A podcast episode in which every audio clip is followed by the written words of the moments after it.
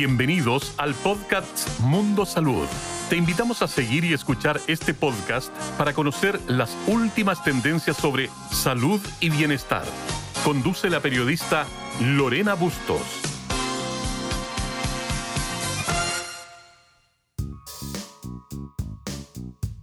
El VIH, gonorrea y sífilis son enfermedades de transmisión sexual de alto impacto en la salud pública que en los últimos años han aumentado significativamente en nuestro país. ¿Por qué las personas sexualmente activas no previenen estas enfermedades, las llamadas ETS? Sobre este tema conversamos con el doctor Alejandro Afani, director del Centro de VIH del Hospital Clínico de la Universidad de Chile. Gracias, doctora Afani, por em, acompañarnos en este podcast. Hola Lorena, ¿qué tal? ¿Cómo estás? Buen día. Doctora Fanny, eh, ¿cuáles son las causas del avance de estas enfermedades en Chile? Bueno, en realidad no es una causa, son varias causas. Y tal vez la primera y la más importante desde el punto de vista eh, del impacto es la falta de una educación sexual estructurada en nuestro país. Eh, que determina que las personas no tengan un autocuidado y una sexualidad responsable y muchas veces toman decisiones equivocadas. Por un lado eso, pero por otro lado también está el hecho de que hoy día, por ejemplo, el VIH, sabemos que ya desde muchos años, eh, digamos a fines de los 90, eh, dejó de ser una enfermedad mortal y es una enfermedad crónica.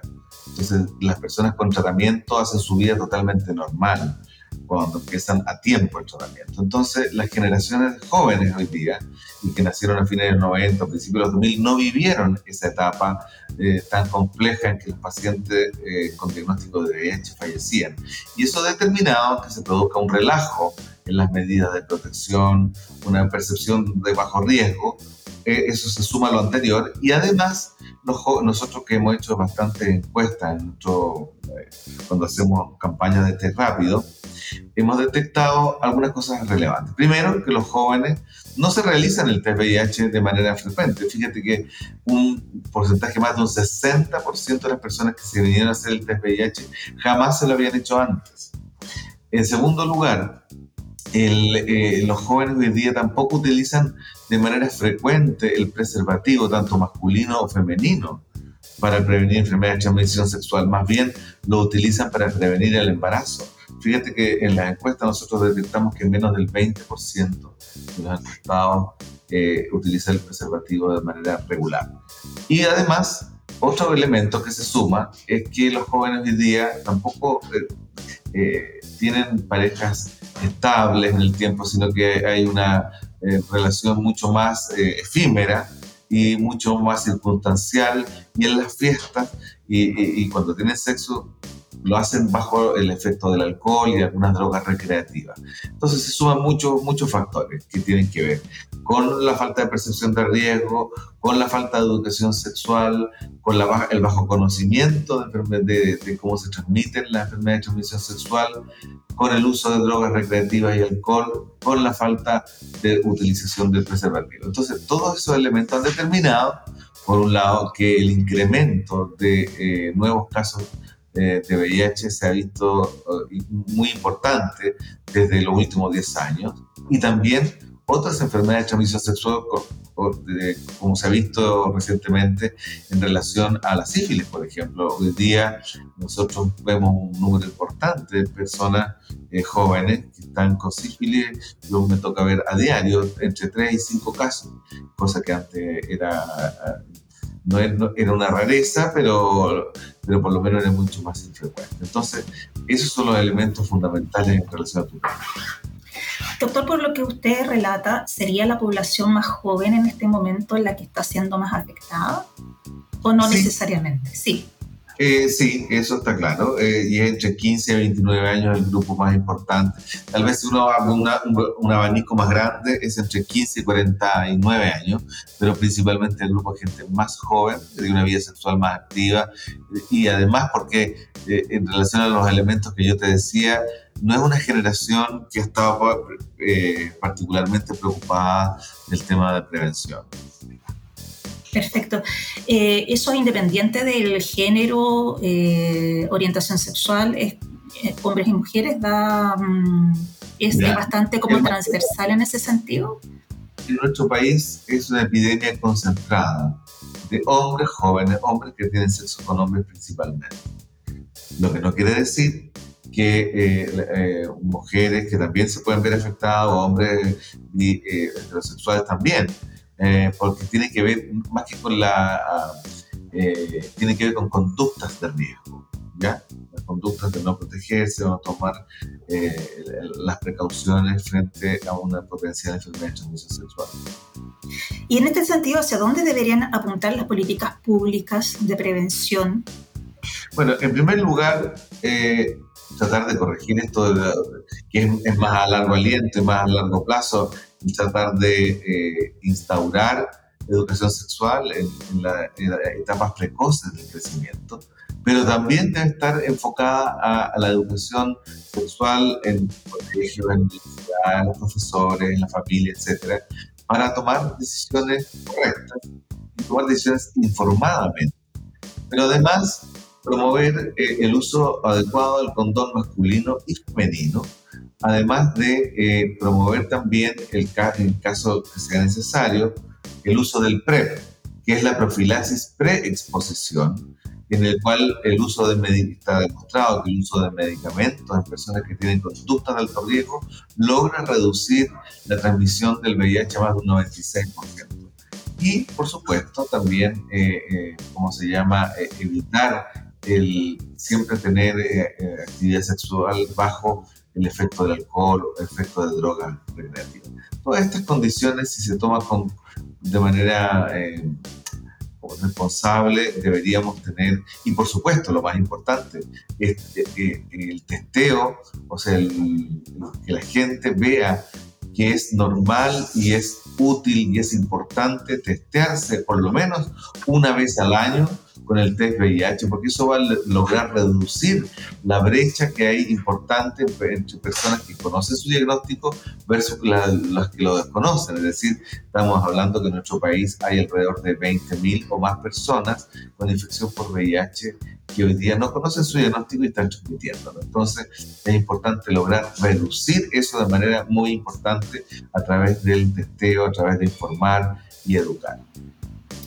Es decir, eh, bueno, además de las políticas de largo plazo, también hay un llamado a quienes eh, tengan vida sexual activa a eh, tomar ciertas como conductas que pueden ser desde ya. Una es realizarse el test de VIH una vez al año. También el utilizar eh, preservativo tanto masculino como femenino. Y en caso de conducta de riesgo, utilizar el PrEP. En el caso del, PrEP, ¿cuál es el acceso que tienen eh, los grupos de riesgo o la persona que requiera utilizarlo? ¿Cuál es el mecanismo? ¿Esto baja una farmacia y se solicita? ¿Se solicite en algún centro de atención primaria? ¿Cuál es el mecanismo? No, no, no es, a ver, no es llegar y de comprar pastillas y tomar pastillas, no. Eh, la PrEP es importante que, este, que esta profilaxis, preexposición, eh, no es para todo el mundo. Entonces es importante que el médico determine si la persona es o no un buen candidato. Y si es un buen candidato, se le piden los exámenes de rigor que están bien definidos para definir que la persona en primer lugar tenga un VIH negativo, pero eh, ve que tenga una buena función renal, etcétera, una serie de exámenes clínicos y si es así, se puede dejar este, este medicamento que es una tableta una vez al día donde van dos medicamentos. Y, y se hace un control cada tres meses con exámenes y un examen clínico. Y uno va conversando con el paciente si es necesario continuar o no adelante. Pero es importante que la persona tenga la voluntad de querer seguir tomando el PrEP, porque tampoco es algo que se pueda imponer, ¿ya? Entonces, pero es una excelente estrategia. No es una estrategia única, no es la panacea, pero sí es muy importante para entender que hoy día eh, la manera de controlar eh, la infección por VIH y la enfermedad de transmisión sexual es un conjunto de medidas como una eh, estrategia integral de varias estrategias, no una sola, no, no solamente el uso del condón, ¿me entiendes? Sino que tiene que ser un conjunto de, estrategias que nos van a llevar finalmente a poder controlar la pandemia en nuestro país. Y doctor, bueno, además del VIH, usted mencionó que eh, la sífilis también ha aumentado significativamente en nuestro país, con casos que no se veían anteriormente. Sin embargo, existe un poco de desconocimiento respecto del impacto de la sífilis a largo plazo en la población. ¿usted podría especificar las etapas, los estadios de esta enfermedad y, lo, importante que es eh, en qué momento es necesario recurrir a, la atención profesional? Mira, es muy sencillo. En primer lugar, eh, la sífilis, a diferencia de lo que es el VIH, puede dar síntomas importantes al comienzo, en la primera fase en que se producen unas heridas en los genitales, que si bien no son dolorosos, eh, a la persona le llama la atención y puede consultar. Eso se llama un chancro, chancro sifilítico, que normalmente, como digo, eh, el médico lo, lo identifica y pide el examen para hacer el diagnóstico. Pero si la persona no consulta, eso puede eh, revertir espontáneamente y posteriormente, unas semanas después, pueden aparecer lesiones en la piel que son eh, un rash cutáneo eh, que puede ser generalizado, principalmente en tronco, extremidades, y que no es pruriginoso, es decir, no pica, no como una alergia, por ejemplo, que son muy características de estas lesiones y que también pueden hacer sospechar al, al médico y si es que la persona consulta.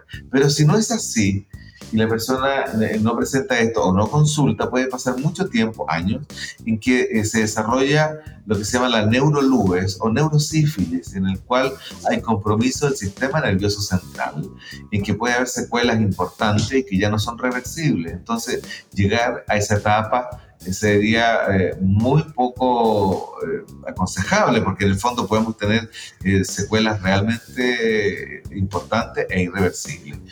y además que la sífilis se puede diagnosticar y tratar fácilmente con penicilina. ¿Me entiende que son que algo de fácil acceso y, son inyecciones intramusculares? Pero lo importante es que las personas que tienen conductas de alto riesgo sepan de, de que están expuestos a este tipo de, de, infecciones y puedan realizarse de manera rutinaria el, el, test VIH y también otras enfermedades de transmisión sexual para poder identificarlas con, con antelación y poder tratarlas. En el caso de la sífilis, la, la, detección es a través de un examen de sangre o es de carácter clínico? Es de es, eh, detección con examen de, de sangre. Donde aparece que, que está presente. Perfecto. Eh, eh, entre que la sífilis eh, presenta estas como evidencias, digamos, de, dermatológica o de herida, si la persona lo deja pasar porque se le pasa, entre comillas, y de ahí a que presenta esas fallas a nivel neurológico, ¿cuántos años pueden pasar en promedio?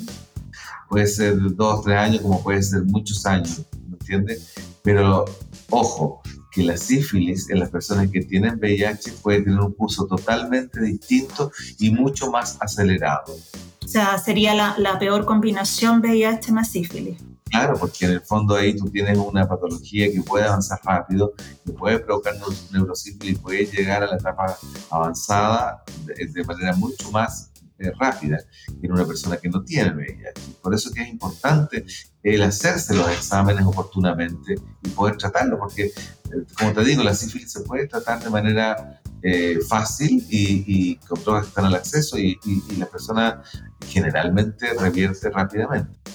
Pero hoy día tenemos una explosión de, casos de sífilis que estamos viendo muchísimo en la consulta, tanto en el hospital como en, la consulta privada. Y en ese sentido todavía existe prejuicio para, eh, consultar eh, por sospecha de sífilis o de VIH. Eh, a las personas les cuesta llegar. ¿Cuál, es la percepción ahí en la consulta con, con el paciente? En general tengo la percepción de que los jóvenes no les cuesta mucho consultar, cuando, sobre todo cuando tienen síntomas y, y, no están tanto con la cosa de la estigmatización. Hay un de día de los 25 30 hacia arriba, sí es un tema. ¿ah? Por, especialmente la gente que vivió la etapa de, de, VIH, SIDA, en épocas que son muy eh, y que, era una enfermedad mortal, ¿te fijas? Entonces era importante en, esa, en ese momento eh, eh, la estigmatización. Hoy día, afortunadamente, si bien existe todavía, ha ido en disminución. Perfecto, doctor. Le agradezco muchísimo su tiempo, eh, el podernos haber explicado en qué consisten las enfermedades de transmisión sexual y cómo prevenirlas. También es importante considerar que en el PrEP, si bien hoy día tenemos una tableta una vez al día, están apareciendo nuevas estrategias y una de ellas, eh, y que está aprobándose ahora para este año probablemente, es una inyección bimensual con el mismo mejor resultado que tomar una tableta al día. Entonces están apareciendo nuevas estrategias, también inyectables y no tan frecuentemente, para que eh, las personas puedan mirar con mejores ojos, sobre todo las personas que no están enfermas, poder colocarse esta inyección una vez cada dos meses. ¿Y estas alternativas inyectables están ya disponibles en Chile? Están disponibles para el tratamiento eh, pero todavía está, eh, no ha comenzado, pero está aprobado y muy probablemente ahora en 2023 va a comenzar la terapia inyectable una vez cada dos meses para las personas en tratamiento. Perfecto, como alternativa, pero eh, me imagino que cada vez la tecnología también va avanzando y, se van surgiendo nuevos tipos de terapias para abordar esta, estas enfermedades. Así que, bueno, nuevamente, doctor, muchísimas gracias por, por toda esta información de, de, tan alta utilidad y para quienes nos escuchan, eh, les recordamos nos sigan en Google Podcast, en Spotify y en Apple Podcast y también comparten la información y hasta la siguiente edición. Muchas gracias.